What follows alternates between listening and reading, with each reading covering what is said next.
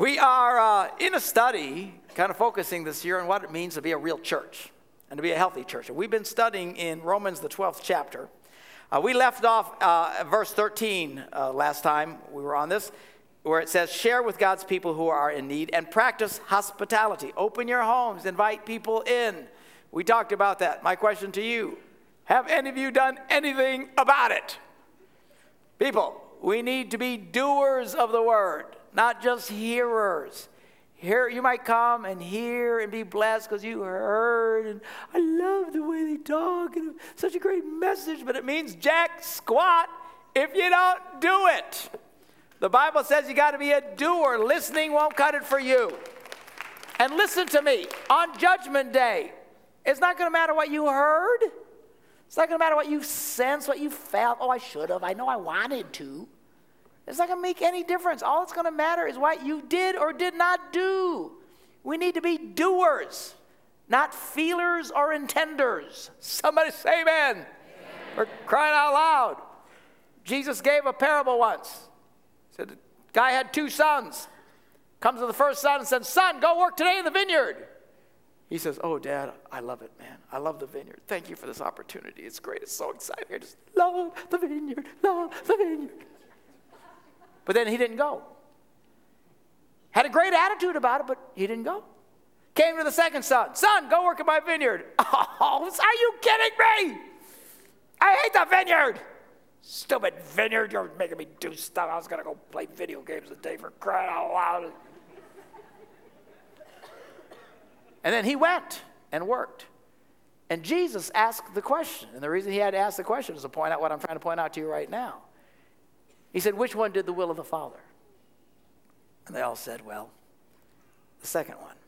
See, the first one had the great attitude. Oh, yeah, great talk, blah, blah, blah, blah, blah, blah, blah, blah, blah. Just love what you said. It was fabulous. It was great. Oh, yes, Dad, it's great, great. And didn't do anything. The other one had a lousy attitude. But at least he did it. And what matters is what you do.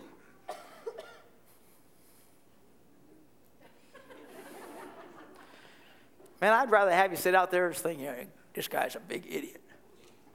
But then go do what I tell you to do. By the way, if you think that, keep that to yourself. Don't shout it out or anything. Idiot. So, anyway, so that's what we left off. Now we're picking up verse 14. He says, Bless those who persecute you, bless and do not curse. Now, I've always been reticent to claim persecution. Some people are always being persecuted. A fly lands on them. Oh, the flies are persecuting me. Oh, you know, I just I think, ah. Because I've always considered persecution people who got tortured for their faith, thrown to the lion's den, arrested, beaten. I mean, to me, that's persecution. So I've always ignored this type of verses. But as I was studying for this, I studied the word persecute, and I was kind of surprised, really, by the actual definition. To persecute means to harass in a manner to injure, grieve, or afflict, usually because of some difference of outlook or opinion. When I read that, I went, I guess I am persecuted. we all get persecuted when you understand what it really means. Some of you are persecuted by your family and your friends, giving you a hard time you know, because you gotten too religious or whatever, you, you know. Others of you, they know you're Christian at work and they give you a hard time. They curse around you, tell dirty jokes around you, egg you on, trying to get you to go off on them. It's called persecution. Apparently, this is actually what persecution. People who get mad at what you're saying or doing and do everything they can to hurt you or criticize and stuff like that. We all get persecuted in a variety of ways. And the Bible says the way we respond to that is we bless those who persecute us. I even had to look up the word blessing. And to bless really means very simply just to wish well and to be kind to. Be nice to people who are big fat stinking jerks. Be nice to people who are who hate you and what you believe and what you stand for. Don't be mean to them. Don't be nasty. Don't believe in your church. Hate your church. Just be nice bless them, be kind. Easy thing to say, not so hard to, I mean, not so easy to do. And what we got to do is do it, but that's, that's the real challenge. Respond in kindness to those who actually are working to hurt you. They're harassing in a manner to injure, grieve, or afflict. That's their motivation. They're actually working. I have people in my life who actually work to hurt me, to hurt this church, to afflict us in some way. It's very sad. Again, some of us in our own personal lives, we have it at work or in our family, they're actually trying to hurt you, to get a rise out of you, to make you respond in a certain way. But as hard as it is, and it is hard, our call, if we're going to be truly the kind of church God called us to be, is we need to bless those and not curse them who treat us in such a manner. The next verse, verse 15, he says, Rejoice with those who rejoice and mourn with those who mourn. What does that mean? Someone celebrates, celebrate with them. Don't just be envious that they're doing good and you're not. You know? Celebrate. Some of you, you don't have a reason to celebrate. My life stinks. Well, then celebrate for somebody else. Have a good time. Something goes good, be happy for them. Enjoy life. Lighten up a little bit. Things aren't going your way, you hear something's going for somebody else, get in on their fun for a while. Pull yourself out of the molly grubs. Don't just envy those who seem to be doing well while you're not doing well. So rejoice with those that rejoice. Be part of a family, a community in the church. And it says to mourn with those who mourn. Feel and empathize with people who are suffering and having a hard time in their lives. This is the right, healthy thing a church should do. Now, having said that, I'm about to say something that's going to sound completely the opposite, but track with me here. Don't empathize with the bad results of bad behavior in people's lives. Did you track that? Don't empathize with people who their lives suck because they're doing dumb stuff. A lot of people do this. In fact, I think there's some people that intentionally cause their lives to spiral out of control so they can just get more empathy from people. You know, things aren't going well for them. They never have any money. They spend their money like drunken monkeys. They're living off of credit cards. They're doing everything. They're gambling, wasting money, doing all the wrong. And then at the end of the month,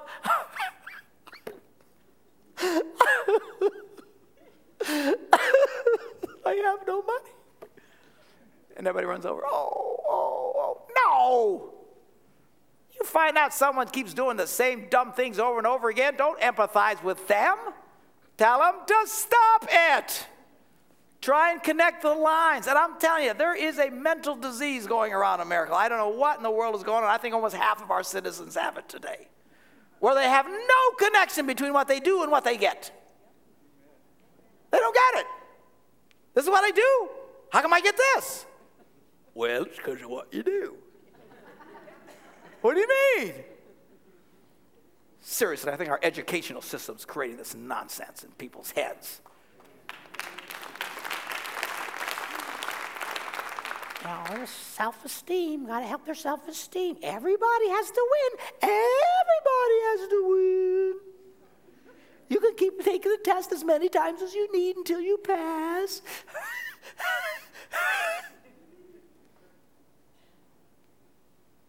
People are they're, growing up in a culture that they don't get it now. Well, how come I don't get a raise? How come I, I didn't get a raise? The other guy got a raise. How come I didn't get a raise? Well, I don't know, Bob. Maybe it's because you come to work late all the time and never do anything. Well, that ain't fair. No, I'm serious. It's like talking to crazy people.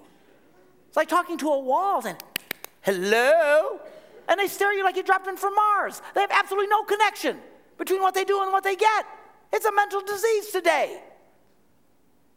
And warn your kids, you kids in school, you teenagers, I got a reality check for you. Your school might be running around worrying about your self esteem, but I promise you, when you get out in the real world, they don't give a rat's butt about your self esteem.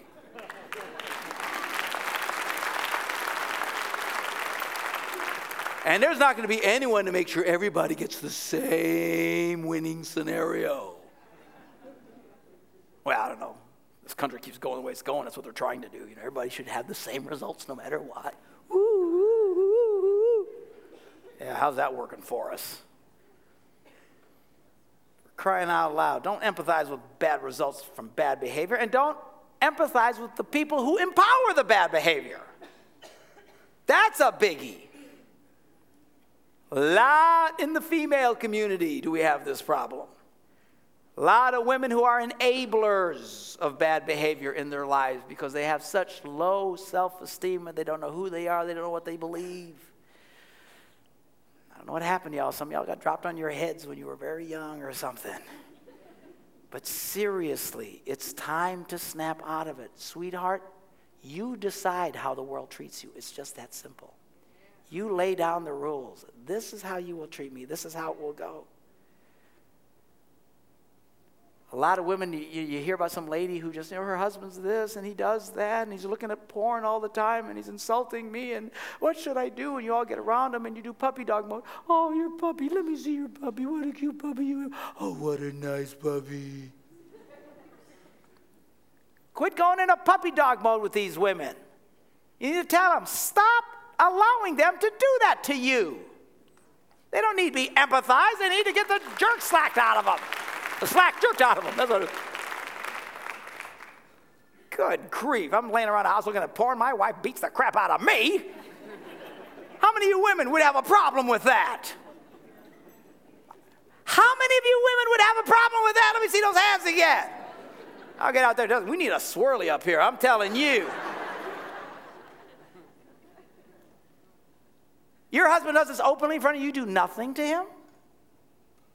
You just keep cooking for him and taking care of him and making love to him, and empowering this bad. Yeah, one lady said, "No way." You got that right.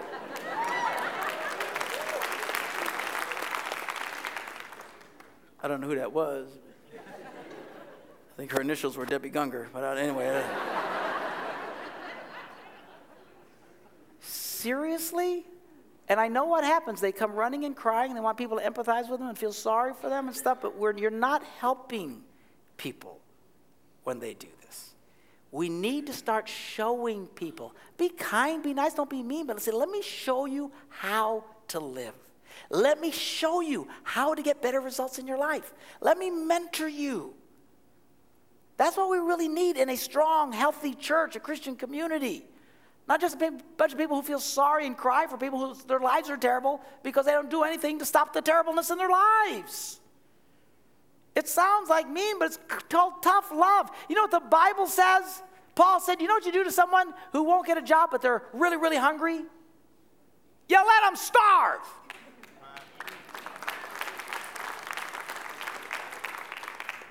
Well, that's not very Christian. Apparently, it is. It's in the Bible. This idea that you just empathize and put up with nonsense in people's lives, no, no, no. We need to help people. There's a reason you get stuff in your life. You know, I, I spend a lot of time with couples, you know this. People come to me, they hate each other. They're arguing. What they're arguing about is they're trying to decide who hates each other more. I think he, no, I hate you more. No, I think I hate you more. He says, Pastor, what's wrong? Why are we so miserable? I don't know. Let, let me ask you a question. Do you ever spend time with each other? No. You ever go on dates together? No. You ever do anything together? No. So why are we having a hard time? Hello? Seriously, there are a lot of people get married, they think that it should, should all happen automatically. La la la, I'm full of joy and love and peace. La la la. Come on, you get to a good marriage on purpose. You get to a successful life on purpose. And if you don't know how, we'll show you how. I'm all good for that. But why so many people have a hard time connecting the dots, we've got to help each other. The stronger should be helping the weak, the Bible says. That's what a real healthy church does. And it's not about just feeling sorry for people.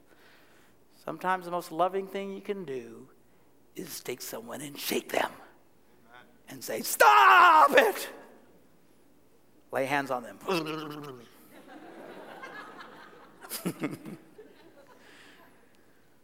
Here's the next one live in harmony with one another. Harmony, right? We should all, ha- we should all harmonize with. We should live in harmony. Sounds good. But what people don't know, again, it's not something that happens automatically. Harmony happens on purpose. You get the musicians up here singing, and the choir singing, and they're singing all those wonderful, gorgeous harmonies. That happens on purpose.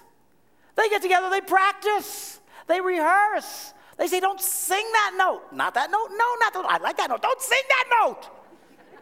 Why? It's the wrong note. I don't think it's the wrong. note. It's not the wrong note. Yes, it is. I didn't know it was the wrong note. And they're going back and forth, and they're finally they get on the same page, and they come out here and they sing, and it's wonderful. And all of you sing along with them. Ooh, that's great. But it happens on purpose. Harmonies happen on purpose. People don't know how to harmonize today. Literally, actually. People don't know how to sing anymore. You can always tell a church group in a restaurant if they're singing happy, by the way, they sing happy birthday. You can. I kid you not. If you hear a group of people singing happy birthday and it's in tune and they're harmonizing, it's a church group. Without question. Heathens, they don't know how to sing. they, I'm not being mean, I'm telling you. You listen to them. Happy birthday to you. Happy. Whoa, whoa, whoa. Heathens, heathens, heathens. Why? Because they never sing. They don't sit in groups like this and sing. When you sit like this, you actually learn to sing. You start hearing pitches and harmonies, and it's Christian people know how to sing. They know how to harmonize. People who just listen to the radio don't really learn how to sing. They don't. It's, it's really amazing. But you learn this on purpose. And uh, it, sometimes it's difficult, sometimes it's easy. It's always fun, though, harmonizing. Takes some effort. Again, this, this doesn't, just doesn't happen. They do it on purpose. But one of the things you got to be careful with and, and just relate to is that sometimes the harmonies change. Don't freak out at change. People just come unglued. You change something, you change something. Ah, ah, ah. Goodness gracious. But change is a beautiful thing. It creates new harmonies. I shall go to the piano and demonstrate. Let's all sing a song together, shall we? Let's sing. Most of you know the song, right?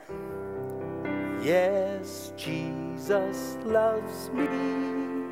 Yes, Jesus loves me. Yes, Jesus loves me.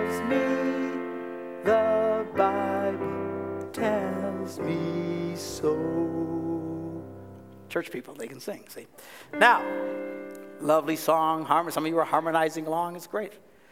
But a lot of times musicians change the harmonies because we get bored playing the same stupid three chords over and over again. So we change the harmonies. Yes, Jesus loves me. wasn't there before. Where'd you get that chord from? I wasn't ready for that chord. Oh my gosh, I don't know what's going on. Yes, Jesus loves me. Or a jazz chord. Or the dream sequence chord.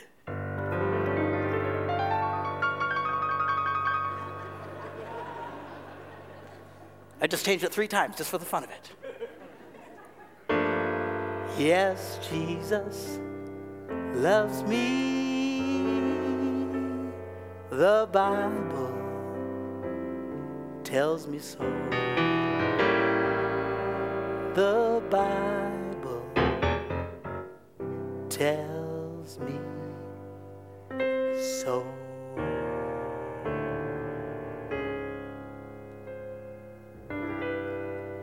In that pretty?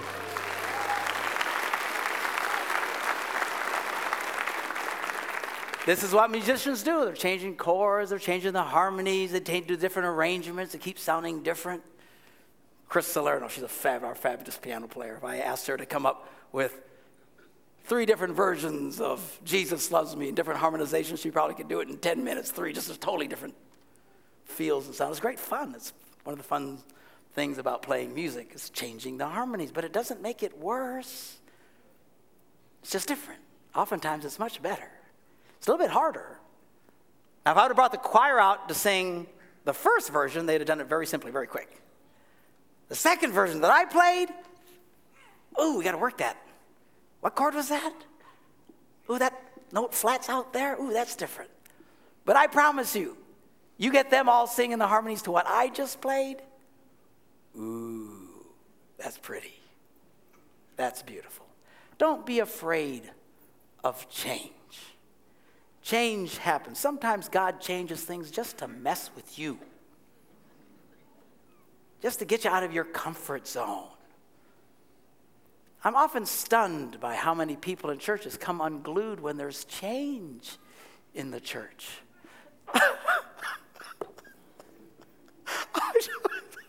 I don't think I can go on. I need to grieve. I need, I need to, I just need time, Pastor, to heal. There's, there's a new janitor. I need time. Are you kidding me? You come unglued because there's a different person in charge of a department. You come unglued because there's a different choir director.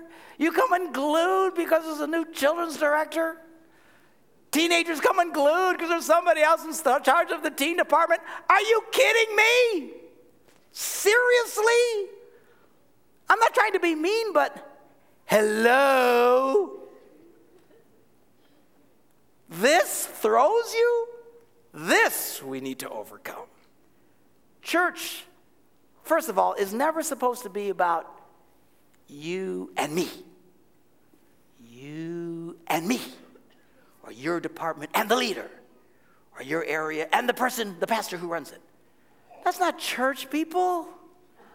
That's a movie theater. That's going to see a stage show. Everybody sits there anonymously and, and connects with someone on the stage. That's not church. This, this, that's not real church. You know what real church is? It's the guy sitting to your left, the one sitting to your right, it's the person sitting behind you, it's the person sitting in front of you.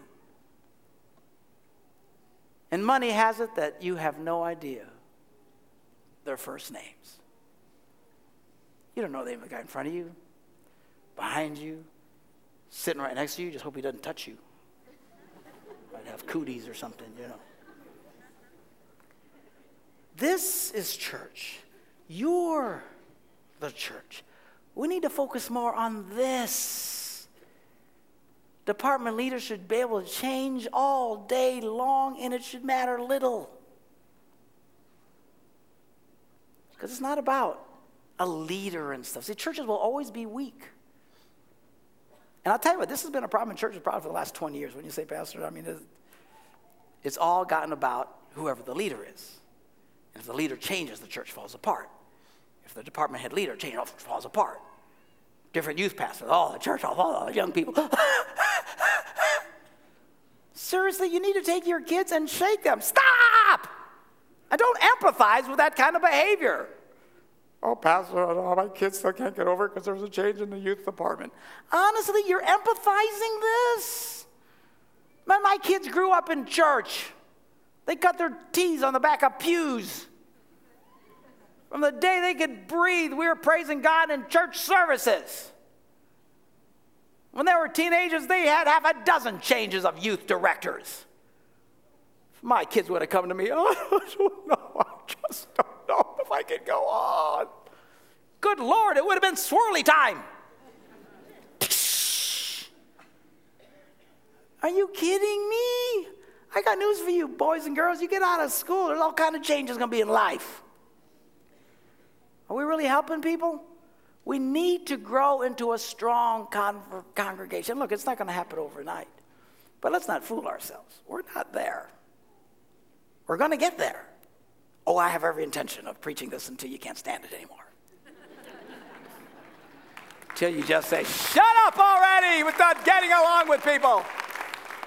This is church. This is what we have got to build. If I drop dead tomorrow and there's somebody else in here, it shouldn't make a whole lot of difference other than I hope a bunch of you come and cry. or a few of you anyway. Pay somebody to come and cry with you. I mean, something. You know, they used to do that.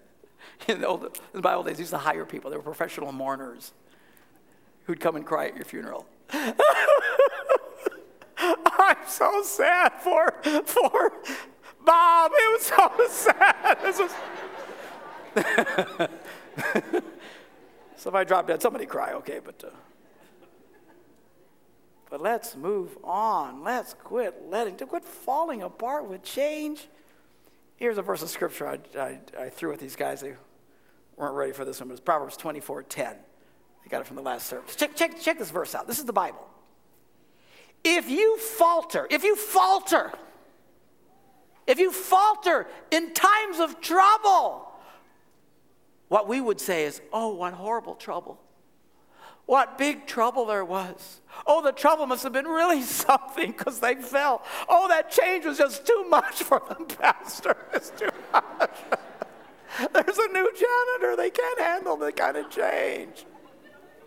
Oh, it's the trouble. It's the change. It's just too much. If people fall, you've got to stop the trouble. It's not what the Bible says. Put that back up there. It says, if you falter in times of trouble, you are a big fat wuss. That's what it says. How small is your strength? What are you, a girly man? Okay, you put me back up there.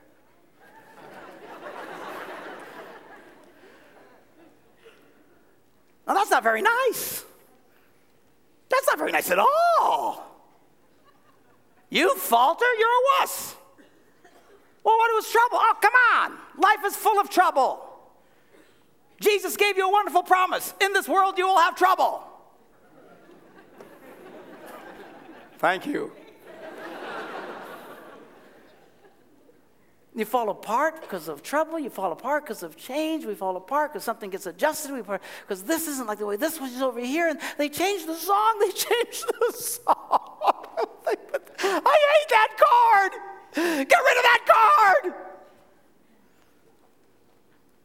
Good grief. We need to be able to bend. Jesus said, you can't put new wine into old wineskins. Do you know why? Because old wineskins are brittle and they, just, they can't handle the change and they break. I've always prayed, God, don't ever let me turn into an old wineskin. I mean, I'll, I'll look like an old wineskin someday. As geezerhood overtakes me, I'll look like I'm going to break and shatter any second. Don't touch him. I think he's going to fall apart. But I never want to be an old wineskin. I want to live the kind of life that whatever change may come, whatever adjustments may happen, it doesn't matter. We stay locked arm in arm together and let's do life together. Let's do life together. Remember, sometimes God will do this stuff on purpose just to freak you out. I was talking to a bunch of young people about marriage and talking about soulmates. I said, you know, there is no such thing as a soulmate. But if there was, if there was one perfect person just for you. The one perfect boy that would meet every need of your heart and fulfill you and give you unending joy all the days of your life. If there really was a boy like that, believe me when I say God would do everything in his power to keep him as far away from you as possible. Why? God doesn't want you getting your source of joy from somebody else. He wants you getting your source of joy from Him.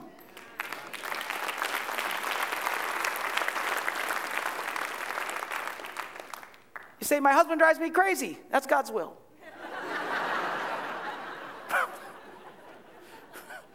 Why? Because now you're not going to try to get your joy from them, you're trying to get it from here. See, we should be getting our joy from here and sharing it with others. What a lot of people do is they want to experience their joy here first and then come and say, Thank you, God or cry because they're not, you know, no, no, no, no. Joy starts here, then it helps us get here. God often will bring changes and stuff into your life for no other reason than to put you on your knees and to turn your attention upward. Look up. Get your connection here. Our hope in our life, our desires, our reason for being doesn't come from here. If your hope of life, your joy and satisfaction comes from your circumstances and what happens around you, you are to be pitied, greatly pitied. But those who've learned the secret that no matter what happens here, I still have joy because my joy comes this way. This is life changing. I'm going to invite the ushers to come, get ready for communion. Our musicians to come back and. Uh, changed. Nobody likes I don't like change. I really don't. I wish things were just, I like the way things, I like my life almost at any given moment. All the changes I've gone through, is not because I was dissatisfied. I'm, I'm really, believe it or not, I'm a pretty content guy. I just enjoy life. I'm happy with this, and I like this, and I don't, I could quite honestly be doing the same things I was doing 20 years ago and be happy as a clam. I'll tell you what, though, if God hadn't forced uncomfortable changes in my life 20 years ago, I wouldn't be here today. I'd still be happy doing what I was doing 20 years ago.